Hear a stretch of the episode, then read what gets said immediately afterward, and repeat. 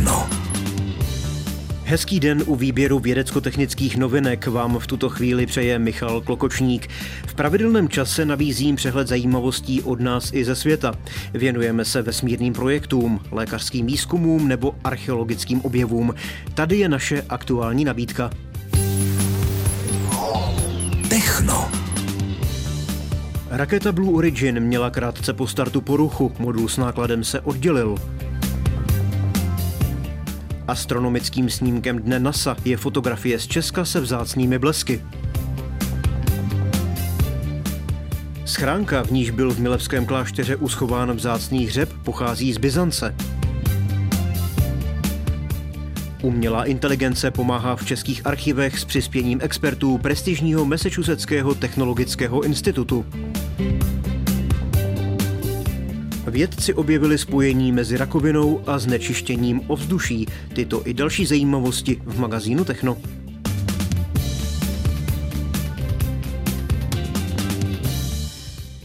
Kosmická kabina společnosti Blue Origin se v pondělí zhruba minutu po startu předčasně oddělila od své nosné rakety New Shepard, na níž došlo k poruše, a to pravděpodobně na jejím motoru. V odděleném modulu nebyla lidská posádka, pouze náklad mířící na oběžnou dráhu. Na záznamu živého přenosu společnosti Blue Origin je vidět zážeh motoru únikového systému kabiny poté, co došlo k poruše nosné rakety. Kabina s nákladem dopadla s rozevřenými padáky zpátky na zem.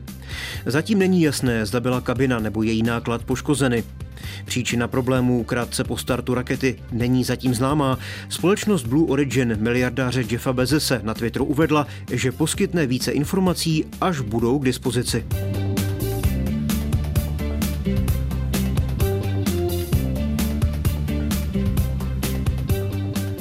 Americká NASA v pondělí zveřejnila jako svou astronomickou fotografii dne snímek pořízený českým fotografem Danielem Ščerbou. Ten v srpnu zachytil nadoblačné blesky, které se vyskytly nad silnou bouří nad severními Čechami. Snímek nazvaný Blízkání červených skřítků nad Českou republikou je teprve 19. fotografií z Česka, kterou NASA v historii galerie fungující od roku 1995 zveřejnila. Ščerba fotografii oblohy pořídil na konci srpna ze vzdálenosti zhruba 200 kilometrů z Jeseníků, nedaleko vysílače u Ondřejovic u českopolských hranic.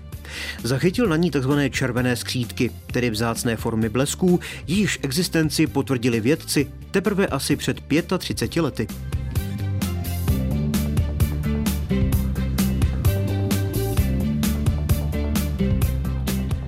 Schránka, v níž byla v Milevském klášteře uschována odseknutá část hřebu, jenž byl pravděpodobně součástí takzvaného pravého kříže, má původ v Byzantské říši.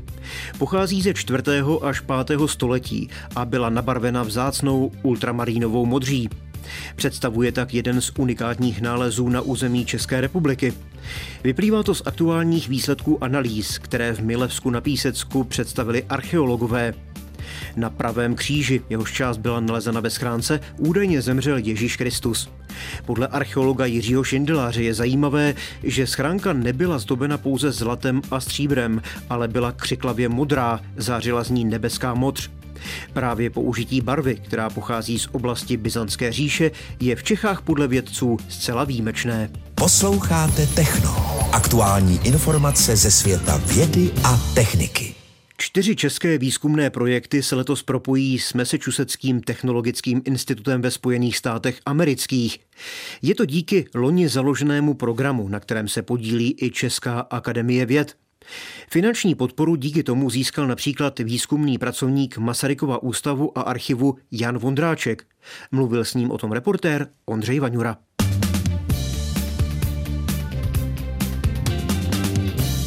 Vy se budete podílet na spolupráci s prestižním eh, Massachusettským technologickým institutem.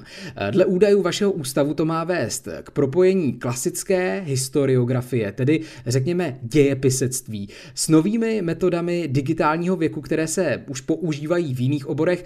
Tak co si pod tím mám představit? Cílem našeho projektu je přesně s novýma metodama, jo, jako je právě třeba překladatelský nějaký nástroje, eh, databanky, machine learning, jo, jako stroje, které jsou schopni třeba přečíst nějaký text, jo, a my vezmeme ručně psaný dopis z roku 1941 a naučit vlastně stroj ten dopis vlastně přečíst. No, ono jde o to e, zjednodušit to bádání a propojit ty informace materiálem, který je pak schromážděný na jednu platformu, to spojit ve smyslu nějakého linku, jako dneska máme Wikipedii, si to musí člověk vlastně představit. Jak konkrétně ta spolupráce bude vypadat opravdu? Pojedete do USA nebo to bude online na dálku? Napřed jednou za měsíc se budeme potkávat online a potom v lednu vlastně navštíví tým z MIT, tady nás na Masaryku um, ústavu archivu a pojedeme a to je vlastně ten důvod, proč ten tým z MIT přijede sem. Navštívíme pak třeba různé archivy. Budeme hodně komunikovat s archivářema, aby jsme slyšeli jejich problémy, jo? jejich konkrétní problémy, co oni vlastně mají. Pětnu pojedeme naše skupina na MIT a tam se budeme bavit o vlastně dalším progresu. Akademie věd loni na jaře oznámila založení nového fondu, který má pomoci propojit vědce právě z Massachusettského technologického institutu, zkráceně tedy MIT, s vědci z Česka. Ta podpora je tedy finanční, chápu to správně. Mm-hmm, ta podpora je hlavně finanční, zhruba 25 tisíc to je. 25 tisíc dolarů.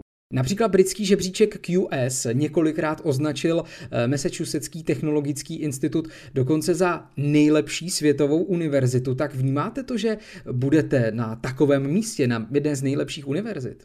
Tak to je logicky to je krásná věc, je to velice prestižní a co se týče toho Digital Humanities, tak to je opravdu vlastně mladý obor, a proto to je o to vlastně vzácnější, že máme teď tu spolupráci. Se nám podařilo taky z humanitního oboru tuhle spolupráci s MIT, protože oni vlastně ve se zabývají jo, úplně jinýma otázkami.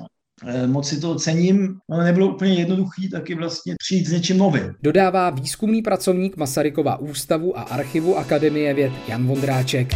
Vědecko-technické novinky na vlnách Českého rozhlasu Hradec Králové. Moderní technologie jsou v dnešní době důležité i při vývoji lustrů. Jejich konstrukci se věnuje projektantka Veronika Janda Šindelářová. Při své každodenní práci využívá různé inovativní metody. Co vývoj usnadňuje, o tom s ní pro techno natáčel Karel Sladký.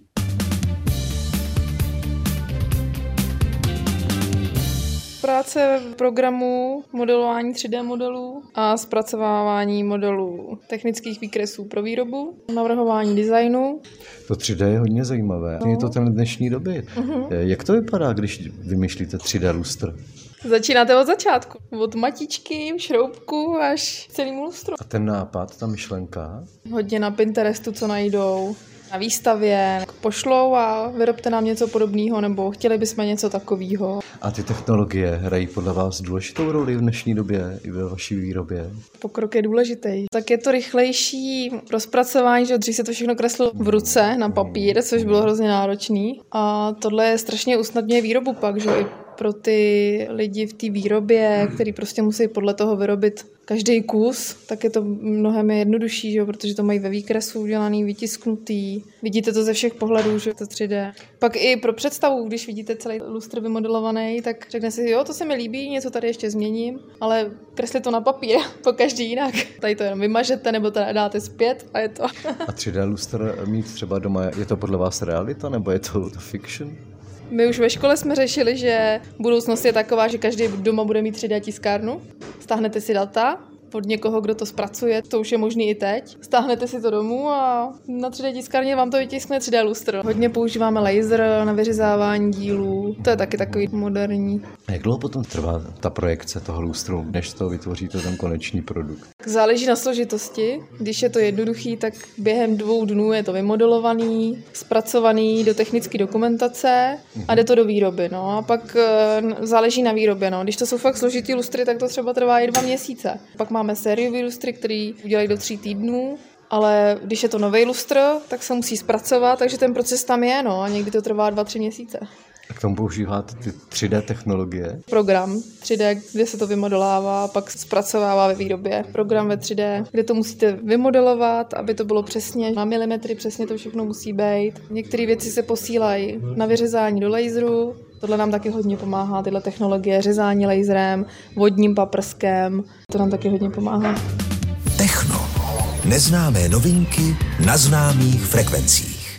Vědci tvrdí, že se jim podařilo odhalit, jak znečištěné ovzduší vede ke vzniku rakoviny. To je objev, který zcela mění lidské chápání toho, jak nádory vznikají, napsal to zpravodajský server BBC News. Podle předsedkyně České pneumologické a fyziologické společnosti České lékařské společnosti Jana Evangelisty Purkyně Martiny Kozjar-Vašákové má čistota ovzduší na vznik rakoviny plic vliv, zásadní je ale kouření. Tým z Londýnského institutu Francise Cricka prokázal, že znečištění ovzduší nespůsobuje poškození buněk, ale spíše probuzení starých poškozených buněk. Jeden z předních světových odborníků, profesor Charles Swanton, uvedl, že tento objev znamená novou éru.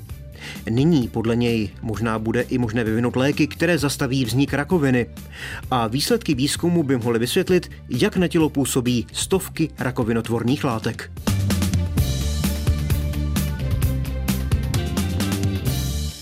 Z dnešního Techna je to všechno. Další vědecko-technické zajímavosti vám nabídneme zase za týden. Od mikrofonu Českého rozhlasu Hradec Králové vám hezké dny přeje Michal Klokočník. Mějte se dobře.